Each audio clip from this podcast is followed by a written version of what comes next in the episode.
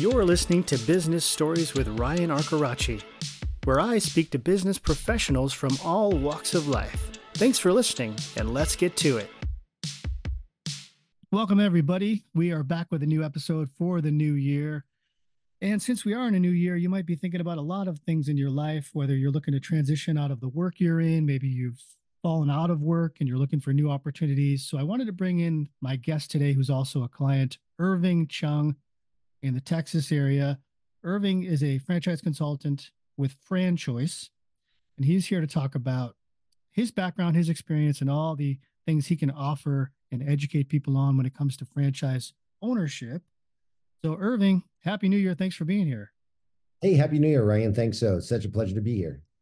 Yeah. So let's talk about your background. You've you've got a pretty vast, you know, amount of experience in marketing and sales, working in the corporate world, and then you transitioned into this franchise consulting role. So kind of walk us through how did that happen?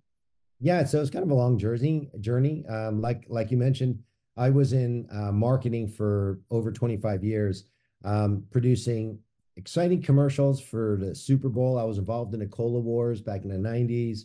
Um, you know, I worked on Coca Cola, so of course, love Coke over Pepsi. But um, I got to meet celebrities, met Paula Abdul, Elton John. Um, you know, um, I created the original Got Milk campaign. So some really exciting claims to fame, and it was a great career. But like I described to most people, you know, corporate's great until it's not. I got burned out, just sick of the corporate grind, climbing a ladder, and and not feeling like I'm getting anywhere. And so I decided to, um, you know, I I thought maybe it's better if I own my own business, and didn't really know what kind of business to own. So I was introduced to a franchise consultant with FranChoice, and that's how I got exposed to franchising. So six years ago, I bought my own franchise. I bought uh, CycleBar, an indoor cycling studio, and uh, and I loved it. I mean, it's uh, it's a business that's in fitness. I have a passion for fitness, helping other people to be better. It's a recurring revenue stream. So once you build your customer base, it, it's a recurring revenue stream. So there are a lot of reasons why I chose that business, and it's been it's been fantastic. Um, as an evolution from there, um, I decided to be a franchise consultant. So the company I work with now, FranChoice, which is also the company I went with to find my franchise, they actually bring on franchise owners to be consultants. And, you know, kind of the way I like to view it is my transition from being a franchise owner to a consultant is kind of helping pay it forward, helping other people to learn about this great opportunity that most people really don't have any knowledge of. You know, a lot of people know about franchising, but most people have no idea how to get into it, you know. Um, so that that's kind of my evolution. You know, today um, I still run my franchise business. Uh, I run it as what's called a semi-absentee owner business, which means that it's a manager run. So it takes me about five or eight hours a week to manage that business while doing my consulting business. So walk us through that transition for somebody who you're talking to from the corporate world into the franchising world because it is a, a big leap right? It's it's a different world entirely. And i think emotionally a lot of people have a lot of fear and anxiety around the unknown right? So walk yeah. us through kind of what did how did you feel doing that? What was that like for you? So it is scary but i was so completely done with corporate that yeah. Anything would look better than that you know what i mean I was just, you know, kind of sick of the rat race. But it is still scary. You know, I was very calculated in my transition. Um, I bought a business that's a brick and mortar, which means I had to build a studio. It took almost a year to build that studio. So I kept my job all the way until the day I was ready to grand open, you know. And so, you know, owning a franchise, you can control a lot of your future. For example, you know, I chose a business called semi absentee ownership business, which means that it's primarily manager run. I never intended to just work the studio. Um, there's some businesses that are classified as owner operator businesses. That's where you're committing to run the business day to day. Yeah. Right. So depending on on a type of business you choose, you can keep your W two job. You know, uh, semi absentee owner business are designed to allow you to keep your day job. So some people want to start a business as a side second business they can choose a semi-absentee owner business. That that's kind of what I chose to do because I knew I wanted to get into to consulting work. So I knew I wasn't going to be just running this franchise as my future. Right. I knew I wanted to build multiple revenue streams. So really, unless you got laid off and needed need a job, I mean, that could be a great option as well. Some franchises you can start as fast as one to three months and be up and running. Mm-hmm. Mm-hmm. You know, some and, and what's great about franchising is franchising is a proven model. And to some degree, you'll be able to understand what the past earning potential is for that business by talking to past franchise or existing franchisees. So there's really kind of a calculated risk that you're taking. Um, it's not a complete risk. It's not a complete blind, you know, jump in a pool in a deep side with your eyes closed. You'll actually be able to do some research, talk to existing franchise owners, really get a sense of what their earning potential is and their earning history is, uh, which is the one of the benefits, primary benefits of franchise, you know, businesses is that it, it's a proven model.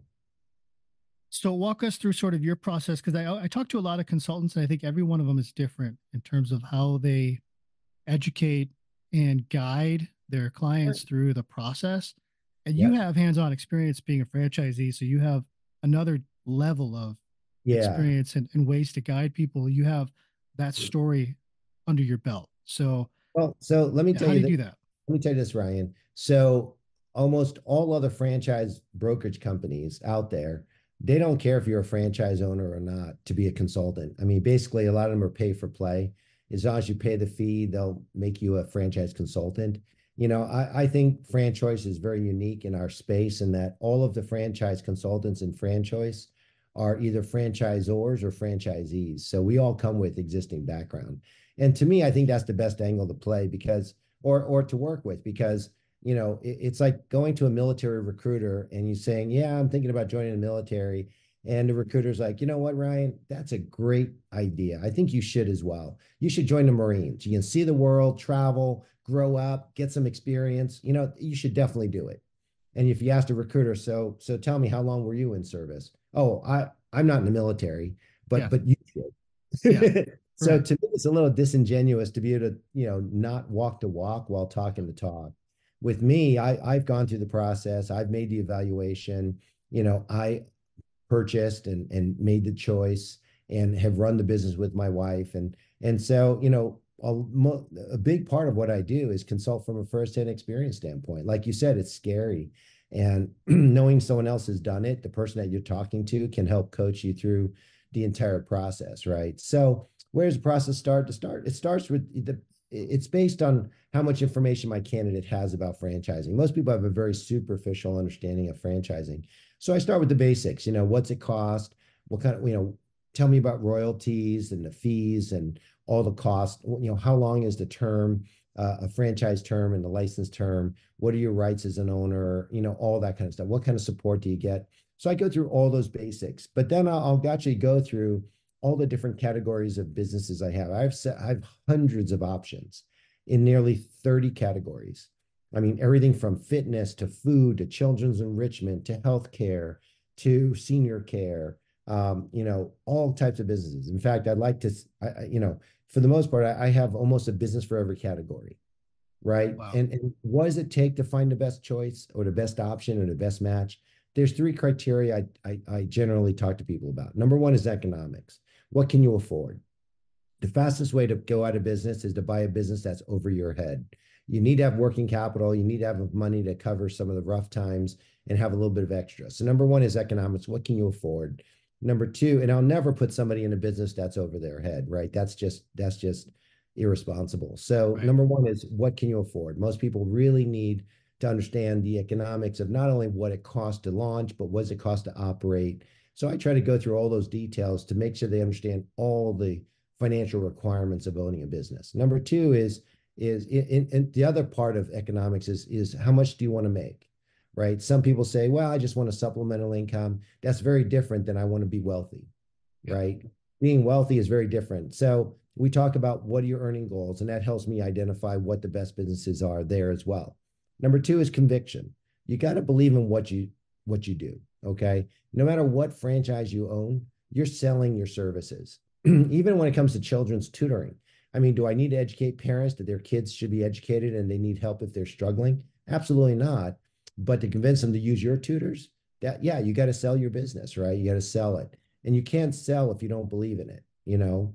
For example, I'm not a smoker. I don't believe in selling cigarettes or vapes. And, and and I honestly, if someone told me I can make a million dollars a month selling cigarettes and vape, I couldn't do it because I couldn't do it with a straight face. I couldn't do it with a with a with a without a guilty conscience, right? So number two is conviction. You got to believe in what you do. And number three is passion. Ideally, when you launch a business, you should love it as much from your first day to to the last day on your 10th year. You know what I mean? So ideally, you're finding a business that that delivers on a passion. And there, there's passion. Passion is such a gray area, right? You can define it in so many ways. Passion could be making money. Absolutely, I'm fine with that being a passion. Passion could be bringing a service to your community.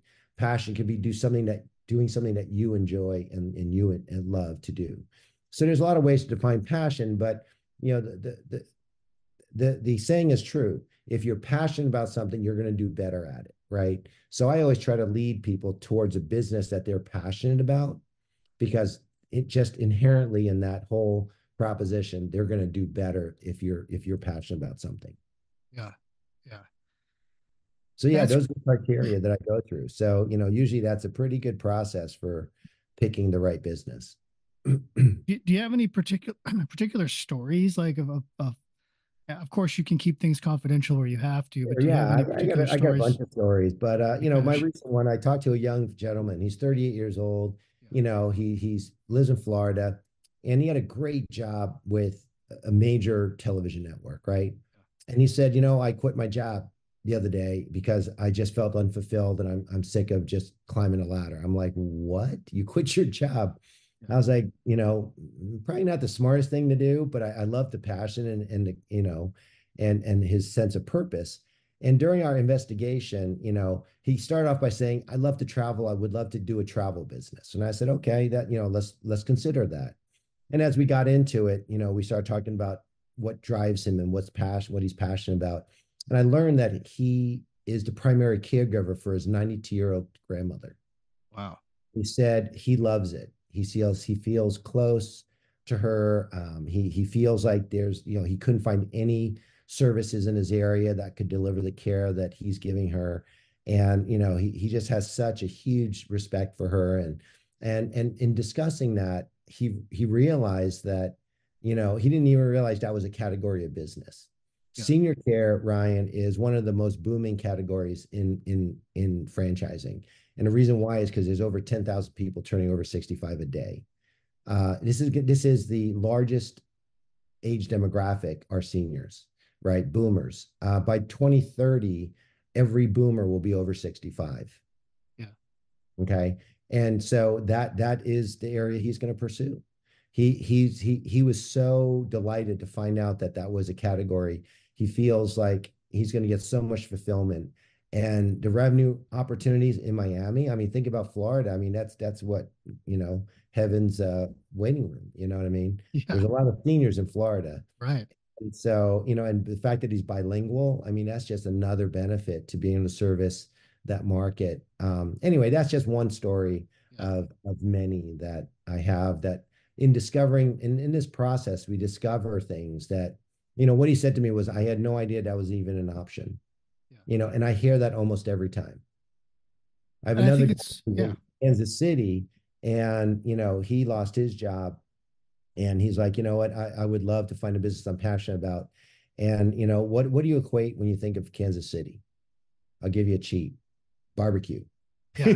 I was just thinking that barbecue. Right? Yeah. okay good. I shouldn't have i shouldn't have given you the answer. Okay. Uh, anyway, so so he found out that it's a barbecue cleaning business. He was floored. He was like, "What?" He goes, "I never heard of that." Yeah. He goes, "You kidding me?" He goes, "Everyone in Kansas City owns at least three barbecue grills. We got a regular grill, we got a, a smoker, and we have a pellet grill." Yeah. He goes, and, I tell you, he goes, "I'll tell you, nobody cleans their grill." I was like, yeah. "That's a, you know, we might scrub the the, the grate. That's about it." But otherwise, there's all kinds of stuff building up in there. There's probably rat droppings because, of course, it's going to attract rodents uh, that you're cooking up in every hamburger. I mean, when you find out the health risk and the health issues with a dirty grill, you, would be disgusted. Right. Um, you know, in fact, I'm going to go call and have mine steam cleaned uh, as soon as spring comes around because yeah. I don't clean my grill. Right. And, and he's another person who's just completely delighted by the discovery of a business that he would never have thought of unless he met with me and we went through my process. What I think is great about what you're saying is I think a lot of people out there, people listening to this, maybe in a job that they enjoy, kind of, but it, it's not their passion, passion, right? And I think what you're doing, Irving, is you are finding people's passion through just having that conversation. And once you find it, then you just kind of direct them into the right spot. And that's yeah, got to feel pretty fulfilling, right? I mean, it is. I, I love what I do. I, I, I love what I do every day because I help people learn about things that they don't know about. I help people discover passion. I help people find options when they thought they had no options. I mean, it's really a fantastic uh, career that I have. But let me tell you that most people are not happy with what they do. Most people end up pursuing a, a career that they stumbled on and and it was great to pay the bills and every day year after year you're paying the bills paying the bills saying yeah it's fine it's paying the bills. And and you know you, you 10 15 years into it you're like what am i doing? Yeah. You know I, I i hate this you know? You get tired of it you get bored of it you know? And and that's usually my sweet spot. Usually i talk to people who are 10 15 years into their career and they can't stand it but they find themselves stuck because after doing something for 15 years you have no choice but to stay in that business. I, I was in marketing for 25 years. If I tried to go into finance, they'd look at my resume and say, you don't qualify. If I try to get into programming, they look at my background and say, you know what, you don't qualify. I mean, literally, you end up pigeonholing yourselves, you know, uh, as you get more senior in what you do. Yeah. You, you know, it's, it's sad, but you know, you you don't have a lot of options when you've invested in one category for most of your life. I think that when you don't like what you do, it affects all other areas of your life because sometimes you take it out on your family, you take it out on your friends, you're just unhappy doing something for eight to 10 hours a day you don't like. Um, and it affects everything else. So, 100%. I mean, yeah. if you think about it, right, the hours you put into your work, you're putting more hours into your work than anything else in your life. Right. Yeah. Right. I mean, it, it it's definitely going to impact, you know, your your health, your well-being, your mindset. You know, in fact, part of the reason why I left corporate was that I I thought I was having a heart attack. I woke up one morning and my heart just didn't feel right. I couldn't breathe, and and I said to my wife, I said, "You need to take me to the ER because I think I'm having a heart attack." And she like freaked out. I freaked out. We went to the to the to the to the ER, and I got admitted and, and got all these tests done. And the doctor the next day said, you know what? got good news and bad news. Good news is you didn't have a heart attack. Bad news is you probably will because you have all the signs of of you know it, it was it was an acute panic attack. Wow. He goes, you had high blood pressure, you're overweight. He went through all these list of things, and he goes, this is just a warning sign that you know you're not taking care of yourself. Yeah. And, and it's true because I was putting in 50 hour weeks. I was, you know, pulling all nighters for work and I was, you know, not exercising. I wasn't eating right. I was traveling a lot, you know, and during those kind of, you know, circumstances, it's very hard to take care of yourself. Yeah. And and so that was part of the eye opener that woke me up to, you know, needing to really take care of myself and look for some alternatives versus kind of signing yourself up to, you know, work for somebody else and giving them control of your life basically. Yeah. That's that's a great story. I mean, it was a difficult thing to go through, but I think it was also a wake wake up call for you to find a different road, right? Yeah, Do I mean, there's else. a lot. Of, you know, all of us run into circumstances that, that are wake up calls, right? Yeah, that was one of them. But you know, getting laid off, you know, from certain other other people, you know, I mean, there's there's all kinds of wake up calls that happen. You know, getting passed up time over time, you know, uh, on a promotion, yeah. uh, you know, whatever it might be. I mean, a lot of us get you know see these clues it's about whether or not you see them and and take action on them. Most right. most reason why people don't make any changes because they're afraid. Yeah. Yeah. Fear is the biggest you know uh obstacle to people progressing. Yeah. Yeah. you know because change is uncomfortable you know and most people just aren't aren't uh geared to to be uncomfortable you know, the yeah. status quo is comforting, right? Because you just get up and do the same thing over and over again. You know, my paycheck, I, I get it at the end of the month. Yeah. You know, it's very easy to just live a life of status quo. It's yeah. difficult to challenge yourself to do something different. You know? Right. Yeah. So. That's all really good. I do want to ask you too. I want to segue a little bit on how we work together because you started to work with us. I work with a lot of consultants, and you started working with ClientTether. I can't remember. I think it's been over a year now. It's been a while. Yeah. Uh, Yeah. but let's talk about how that's going and what what drew you to us. Yeah, ClientTether is a great solution, right? Because I'm dealing with dozens of people a week. And and uh, you know, and and my my my approach is a non-pressured approach. I work based on, you know, each candidate's time own personal timeline. And so for me to keep track of that timeline, it's important to have automation tools that can, you know, schedule calls and can help me keep on track and I can see in a visual perspective, just at a quick, you know, glance, um, you know, who do I need to talk to today, or who do I need to schedule a call with for tomorrow or next month? Um, I can schedule calls. I can, you know, plot out my my timelines and really just help me organize better. And and ClientTether has been fantastic at that. How do you feel it's helped your engagement with leads and prospects? Do they feel like you are more attentive and, and is it helping you move them through your process more efficiently in general? It, really has. Um, you know, like I said, you know, depending on on where someone is in my in my in my pipeline, you know, I put them in a certain area and and it just flags me whenever I need to take them to the next step, right? So it just helps me stay on top of um, you know, each candidate uh, based on where they are. You know, if if someone is going on vacation the first of the year and they can't talk till February, then I can put a notation to reach back at them in February because in 30 days I can't remember, you know, where somebody is in the pipeline.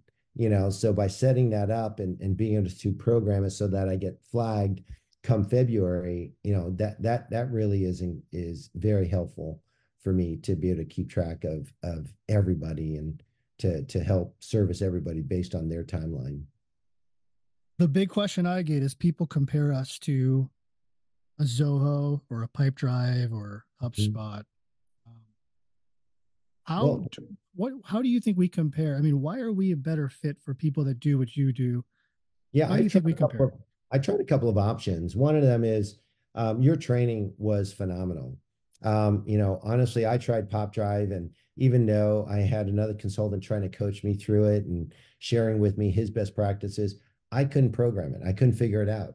I couldn't even get it to work. I I spent about a year worth of fees having a, a CRM that I didn't even use. And and after, you know, I don't know if you remember my first call with you, but I said, Ryan, I'll, I'll go over with you guys. I'll work with, I'll transition you guys if you can guarantee that at the end of training, I'll be able to have a fully populated CRM that's functioning. And you said, yeah, I, uh, we, I can promise that. And the reality is after, what is it, three weeks of training or whatever it was, four yeah. weeks of training, I had a fully functioning CRM. Yeah. I mean, it, it was incredible. So the training that you guys offer is, is a real key to me going with ClientTether. Um, in addition to all the integrations um, you know, uh, that that it that it has. you know, you offer text, phone calling, uh, email. Um, it even integrates with one of my mail programs. I work with a another service called Mailbox Power, which sends you know greeting cards and physical gifts, and, and it integrates with that solution as well. That's awesome. I'm so glad, and I've, I've, I've enjoyed working with you, Irving, and all the good things you say about us. So I'm glad we're working together. I do have to ask you something before we wrap this up, though. Sure. I got to ask you about the Got Milk campaign. how did that How did that happen? Because I remember that. I remember how popular it was. Oh my god! It was everywhere. It was on posters. It was on commercials. I got to ask you about that story. Yeah. So you know what's funny about marketing is you know the, the real key to marketing is trying to get people to react emotionally, right? And and you know the best commercials are the ones that get you get a reaction either by laughing by crying or by being angry or whatever it is right? If you can stimulate emotion you created a good commercial. And so think about that right? I mean because otherwise it just falls into the, the rest of all the millions that you see every day. Like what stands out is if you stimulate emotion. Well the california milk marketing board came to our agency and said listen you know milk does a body good was the campaign prior to ours and had like a 98% awareness. Everyone knew it. That was a health direction, right? Milk does a body good. And and and milk was declining like rapidly. Nobody was drinking milk. And they said, we just need to stimulate milk consumption. We don't want to go with a health method message because obviously people don't care about the health, uh, you know, their health when it comes to milk or they don't believe it. Um, and so that was all the direction we got. We did some research and we did all this research and we found that milk is a critical component of everyone's life. We found that 90% of people consume milk of one form or another. It doesn't mean just having to chug a glass. It means with your coffee. It means with your cereal. It means maybe with with a chocolate chip cookie, right? So so almost everybody interacted with milk at some point in their life. Well, that was kind of boring, right? So okay, hey, milk is you know milk's essential. Yeah, sure, that wouldn't have generated any any emotion. Well, in the middle of one focus group, we we just had the question that we asked the group. We said, well, what happens if you don't have milk? And this one guy just jumps out of his chair. He goes, Oh my God, my life would be over. He goes, If I didn't have milk, I wouldn't be to have coffee. If I don't have coffee, I'm not going to wake up. If I don't wake up, I'm not going to get to work. I'm going to get fired. If I get fired, I'm going to lose my house. And if I lose my house, I'll probably lose my family. I mean, he just went down this huge rabbit hole. Yeah. And we just, at that moment, we realized we struck gold. And, and, and we, we realized that if we took milk away from people, they would freak out. So our, our campaign was Got Milk, which is reminding people that when you have certain instances, if you want to wake up and have cereal and you didn't have milk, guess what? You can't use water. You can't use orange juice. You can't use coffee. If you had a chocolate chip cookie or a big piece of chocolate cake and you didn't have milk, I mean, that literally would ruin that experience. So we were we went with the visceral campaign that said, hey, if you have this, you need to have milk. Make sure you have milk in your fridge right? Whenever you run into this situation. So the got milk was just reminding people that, hey, while you're in the store, don't forget you need to grab milk because the worst situation to be in is to not have it when you need it. Did you did you actually come up with the the got milk? I mean, were you the guy who said, "No, hey, let's was, try just got milk"? Yeah, I was in charge of all the research and the strategy development. Uh, one of my copywriters, uh, Chuck McBride, he's the guy who wrote it, and uh, you know he presented it to the team, and you know, we we we yeah, it took a little while to develop into that campaign, but I can't take cop I can't take credit for the writing or the creativity of it. Our creative team did that. Wow. But you were behind it. I mean, you were you were I was behind the strategy. Yeah, I was behind all the strategy work that created the strategy that the creative came out of. So that that's usually how how advertising works. You know, you have a a, strategy team that develops a strategy and then they brief the creative team to say, "Hey, here's the situation. How would you you know create a campaign or create you know some some clever work that'll get this in front of people you know that will convey this you know message to people?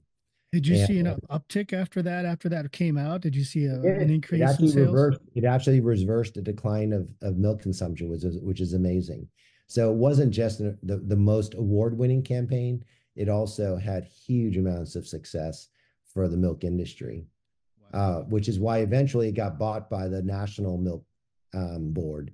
So it started in California only. It started in San Francisco, and it was just it was it was funded by the California Milk Marketing Board, uh, and then after that it grew into a national campaign because of its success. That's great. Yeah, yeah. Well, I Irving, I, thank you so I much. I wish I had royalties on that. I'd probably be rich. that's not how the business works. Yeah, it's still it's still great that you are part of it though. I mean that's it's a oh, lot absolutely. of bragging rights there. Yeah. It, it's it's a great yeah, it was a great experience. Yeah.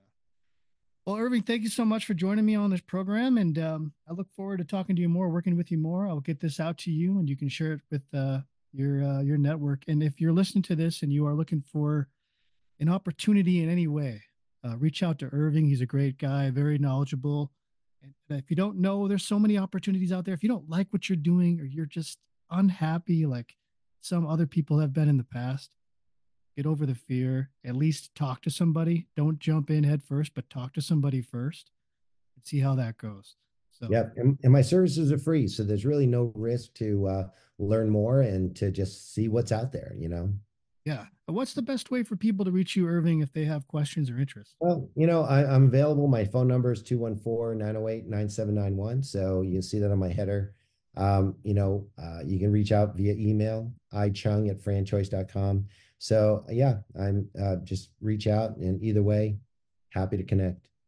All right. Thank you, Irving. Thank you, Ryan. Have a great year. You too.